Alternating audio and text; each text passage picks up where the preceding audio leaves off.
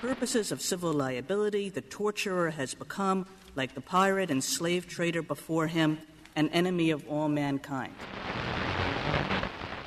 But we've also seen uh, challenges as uh, two food crises, the biggest financial and economic crisis since the 1930s, and the WTO has remained solid in the midst of this tempest. Mr. Chief Justice, and may it please the Court, the Alien Tort Statute should not afford a cause of action to address the extraterritorial conduct of a foreign corporation. 751 Europeans have been elected to directly represent citizens from 28 different nations in all their diversities, with all their differences, with all their different outlooks on lives. But you all come together here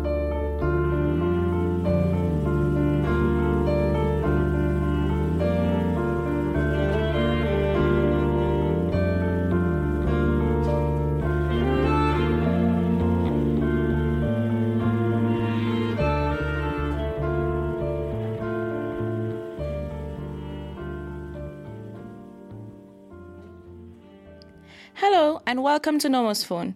In today's episode, we are going to address a topic with great societal importance.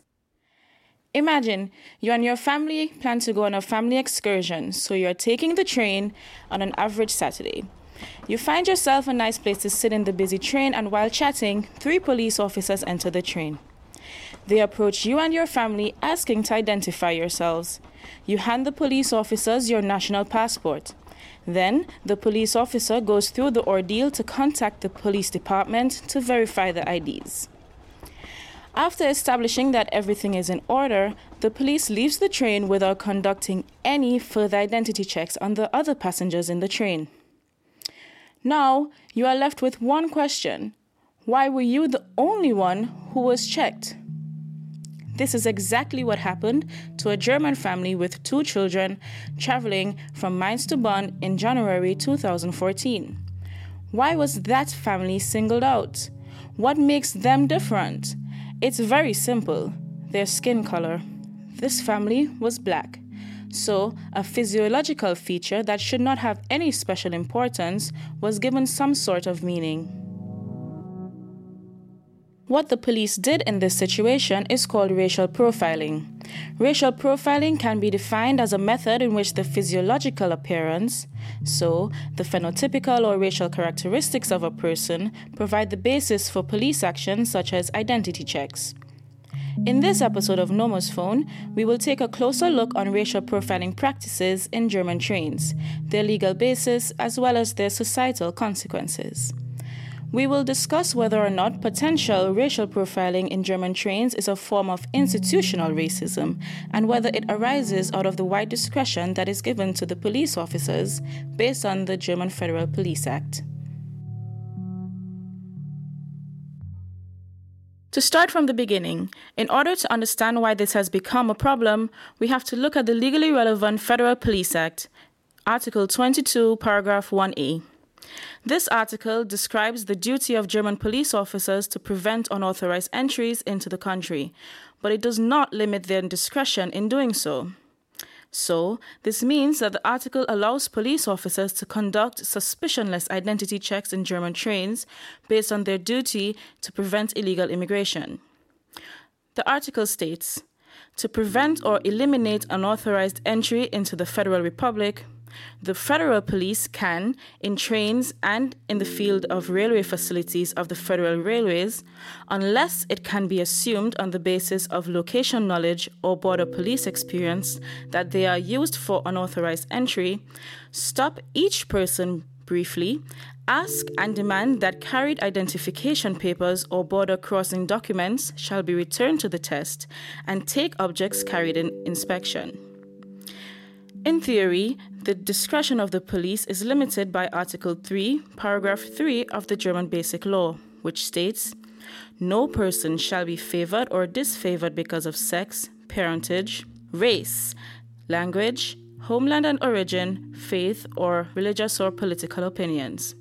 Looking at the Federal Police Act in light of Article 3 of the German Basic Law, the discretion of the police should be limited, and racial profiling should not be an issue.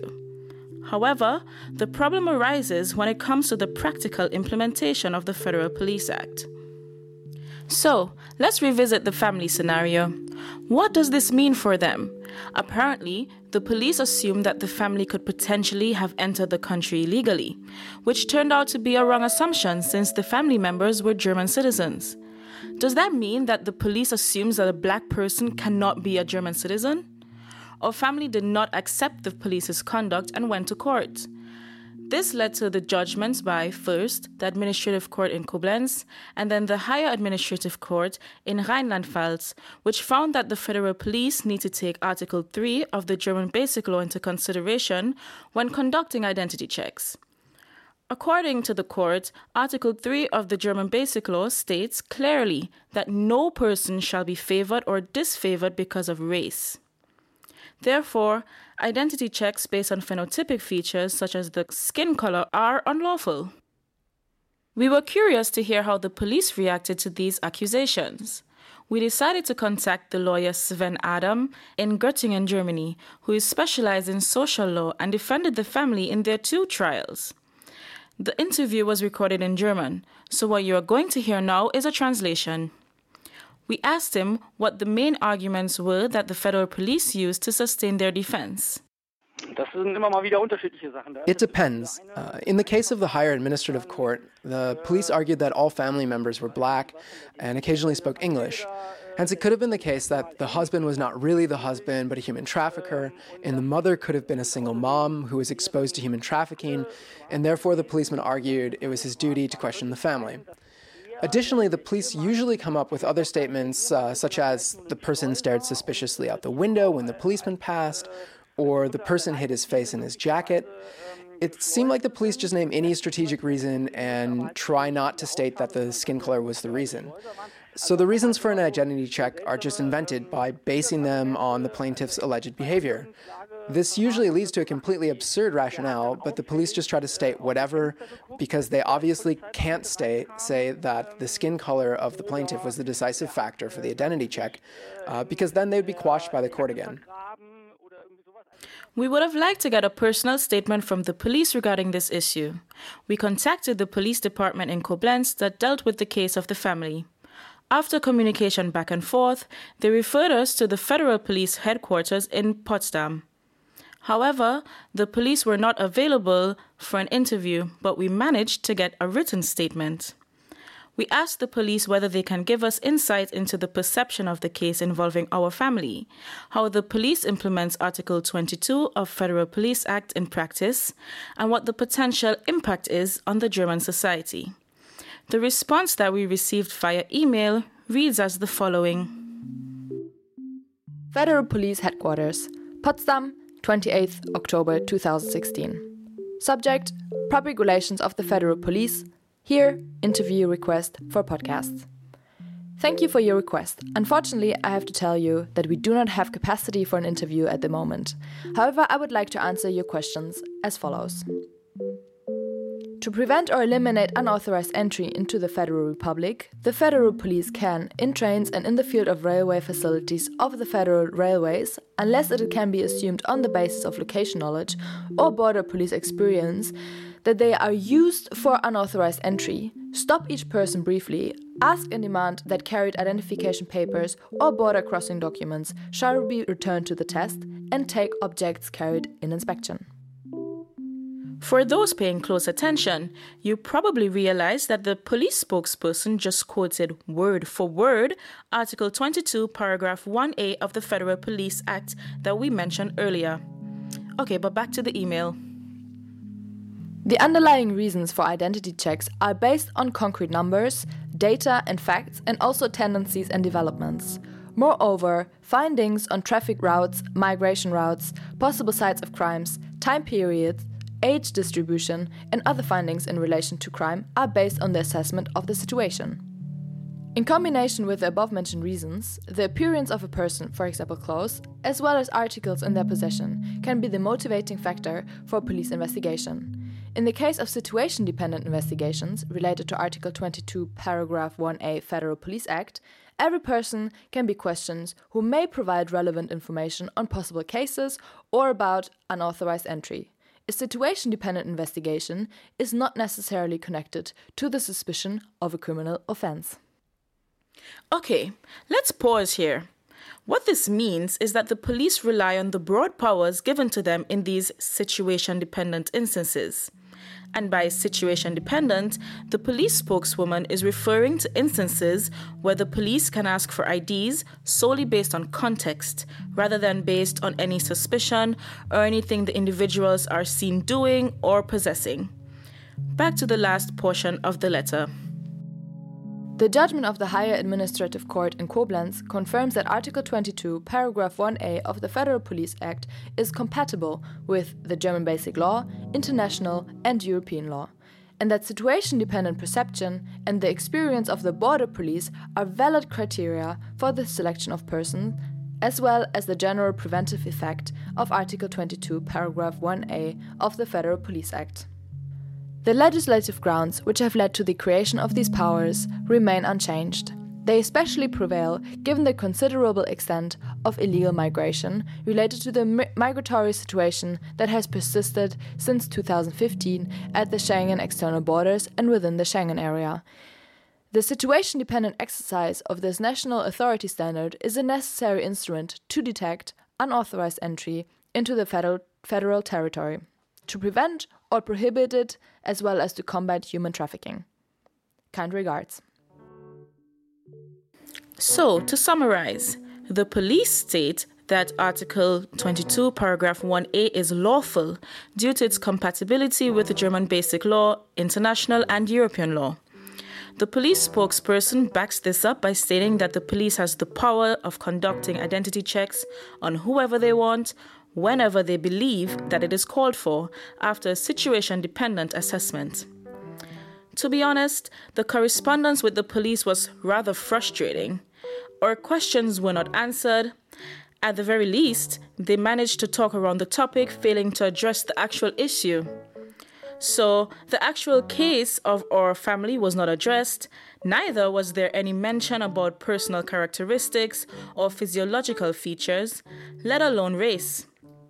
The email seems to lack substance, but actually, if you read in between the lines, it says a lot about the perspective of the police. Considering the statement of the police in combination with the relevant laws, so Article 22, interpreted in light of Article 3 of the German Basic Law, it is assumed that the exercise of racial profiling arises from the practical implementation of this law through the federal police officers. We asked lawyer Sven Adam, whom we mentioned before, for his opinion. Sowohl als auch. Also äh, die rechtlichen Rahmenbedingungen befördern es. I think it's both. The legal framework fosters it. Article 22, paragraph 1a, as the normative framework for the identity checks, uh, results in a situation in which the police resort to racial profiling.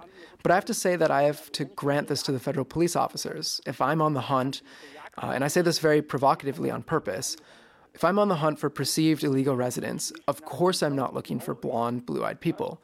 I'm looking for people who can be associated with a different cultural background. But these people are as German as we are, um, yet somehow fit the frame. Nevertheless, federal law enforcement officers assume that the majority of the society is white skinned. The law, which enables the federal police officers to do so, to be on the hunt for illegal residents, is exactly the problem in the first place because the officers would not do so if the law wouldn't enable it. At the same time, it's also a question of the police officer's education in relation to the German Basic Law, namely the question as to which criteria they are allowed or not allowed to check people's IDs. And I think that that is where the training instructors of the federal police have a problem. How can they convey to the federal police officers that they should not consider phenotypical factors, uh, such as skin color, but at the same time that they have to hunt for illegal residents? That's indeed a problem. I think that it's a problem that uh, that that this is uh, to be solved as a society. We have to get rid of racism in our society and in the mind of police officers as well. Uh, or the lawmaker shall address the topic again and again until we realize one day that, that many people who come to our country and live with us are an enrichment. To put this all into one sentence, we have established that the practice of racial profiling violates the German constitution. Article 22, paragraph 1a of the Federal Police Act, interpreted in light of the Article 3, paragraph 3 of the German Basic Law, is not necessarily in itself unconstitutional. However, the practical implementation of the Federal Police Act leads to racial profiling, which is indeed unlawful. When comparing this to the police's position, they argue that Article 22 is in conformity with the Constitution. Hence, all uses of the powers are constitutional. While Adam agrees that Article 22 is not directly in violation of the Constitution, he points out that it places duties and powers on the police that inevitably lead to unconstitutional practices. It should be expected that unlawful practices have legal consequences. However, the outcome of past judgments, like in the case of the family that we mentioned at the beginning of the podcast, was simply declaratory actions, which established that the practice of racial profiling is illegal, rather than paragraph 22 of the Federal Police Act itself. Nevertheless, these judgments did not lead to significant change in daily police practices, and hence the police still have not had to face any significant consequences. However, the most recent judgment in 2016 concerning our previously named family gave hope for future racial profiling cases, as the judgment declared that unchangeable characteristics such as skin color can no longer be a supplementary criteria for allowing police officers to conduct identity checks. This means, irrespective of whether or not it is the sole criteria or one of many. This has important implications for the burden of proof. Sven Adam stated in an interview with FFM Online that previous to this judgment, the victims of racial profiling had to prove that skin color was considered as the decisive criteria for an identity check, which was one of the greatest challenges in bringing such a case to court. This might offer an explanation as to why such few cases have been brought before the German court. However, in the recent judgment, the burden of proof was transferred to the federal police. They now have to prove that skin color did not play any role. During our research, we discussed that racial profiling might have increased recently as more and more people become overly cautious and see racial profiling as a necessary evil due to past terror attacks or the current refugee debate. So, we were asking ourselves whether it would be possible to act in the interest of both parties. On the one side, we have a fearful society, which is worried and regards identity checks as necessary. And on the other side, there are discriminated individuals who are exposed to identity checks based only on their skin color. The lawyer Sven Adam has a clear opinion. Durch verdachtsunabhängige Kontrollen you can't prevent terror attacks through suspicionless identity checks and trains. The only way to prevent these events is through successful investigative police work, but not through suspicionless identity checks.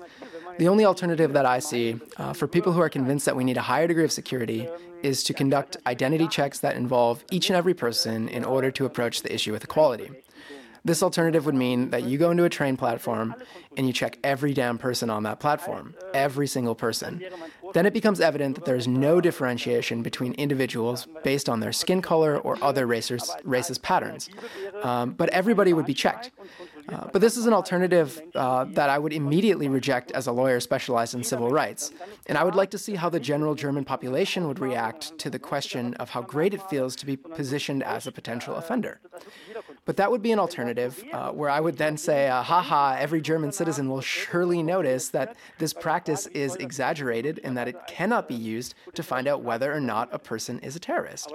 So you can basically just directly abolish that idea again. Uh, hence, from my point of view, the German society can afford to refrain from suspicionless identity checks, despite an allegedly rising terror threat, and instead prevent these attacks through successful investigative police work. Additionally, human rights and racial profiling expert Dr. Hendrik Cremer, who works at the German Institute for Human Rights, stated in one of his publications that statistically, the success rate of identity checks done by the police, about 0.44%, is vanishingly low. However, using these kinds of statistics is problematic, as it's still not sure what this percentage actually entails. The police practices included in the study cannot be verified. Still, we are left with the doubt of the effectiveness and legitimacy of identity checks. We decided to fly to Berlin and interviewed Dr. Cremer in order to gain further insight about this issue. We also asked him whether he considers racial profiling a necessary evil. We are here in Berlin today, and I'm standing just right in front of the uh, German Institute for Human Rights, and we are now walking in to interview Dr. Hendrik Cremer. No, as a matter of principle, I do not consider human rights violations a necessary evil.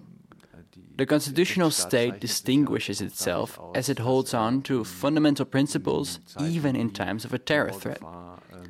Therefore, I do not consider it a necessary evil to violate human rights. Dr. Cremer considers a different solution to the problem.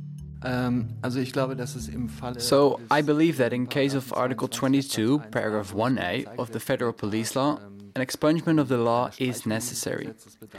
Because in this case, two components come together, which lead to the fact that the law is based on racial discrimination. This means, on the one side, that the police can conduct identity checks without any reason and completely without suspicion, and on the other side, it means that these checks occur as an immigration control. So when these two components come together in that form, on one side the police is required to be on the lookout for individuals who possibly have illegally entered the country, and on the other side the police is entitled to operate on a selective basis. Then it becomes obvious that they have to take phenotypical characteristics into consideration, as in reality there are no other substantial characteristics. This means that such a law, which is formulated and intended in such way, will lead to racial profiling. Where you have this combination, the law has to always be abolished and expunged. Besides that, law and police training always belong together. The laws build the basis for the police training. What is obviously missing is a clear message for police officers during their training, namely what a prohibition of racial discrimination entails and what it concretely means for police work. This is where I see a demand, and it should be more focused on in the police training. What Dr. Cremer is essentially describing can be viewed as a bigger picture. He states that the law is framed to create a loophole which facilitates racial profiling.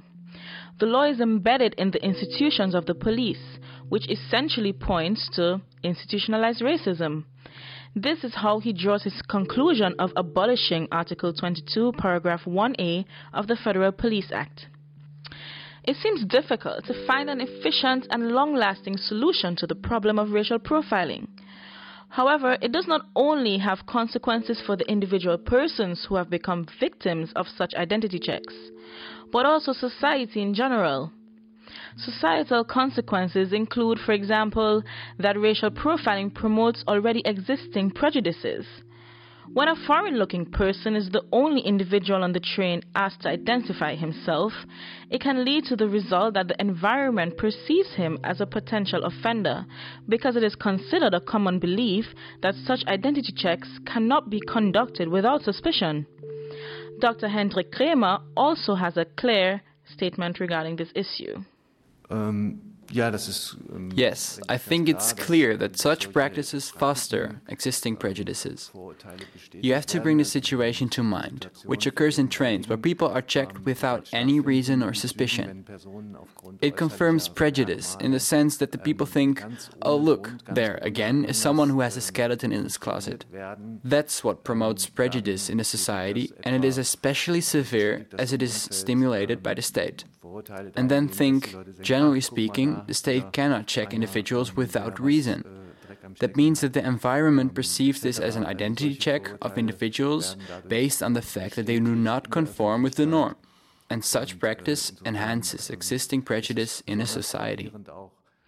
Lawyer Sven Adam told us that the story of the family was very special to him personally, but also regarding the societal implications that it carries. Racism in Germany is nothing new, uh, but I can say that the case with the family was very emotional for me. They are very amazing people who feel at home in Germany, and they are German citizens. And it is very important for them. And this is what they wanted to know from the court, which is something they said multiple times during the hearings. Uh, namely, how should they raise their children? Should they raise their children believing they are a part of our society, knowing that they belong to the society just like everyone else? Or should they raise their children as people who are not wanted or tolerated here? Or as a person who will continually be subjected to identity checks because they are suspected to have entered the country illegally. Uh, but this is very difficult when you want to offer your children an open minded upbringing. I have to say that it emotionally moved me uh, since I'm a father of three children, and I kept asking myself how I want to treat my children and what I want to convey to my children, and in what kind of society they should grow up. What Sven Adam is describing is not a problem that is limited to Germany, but that can be found in every country in the world. Racial profiling related to illegal immigration is rooted in the assumption that with a different skin color than the norm, you are not a citizen to a given nation. What makes this rationale absurd is the fact that such homogeneous societies are fictive. So, what does this mean for you and I?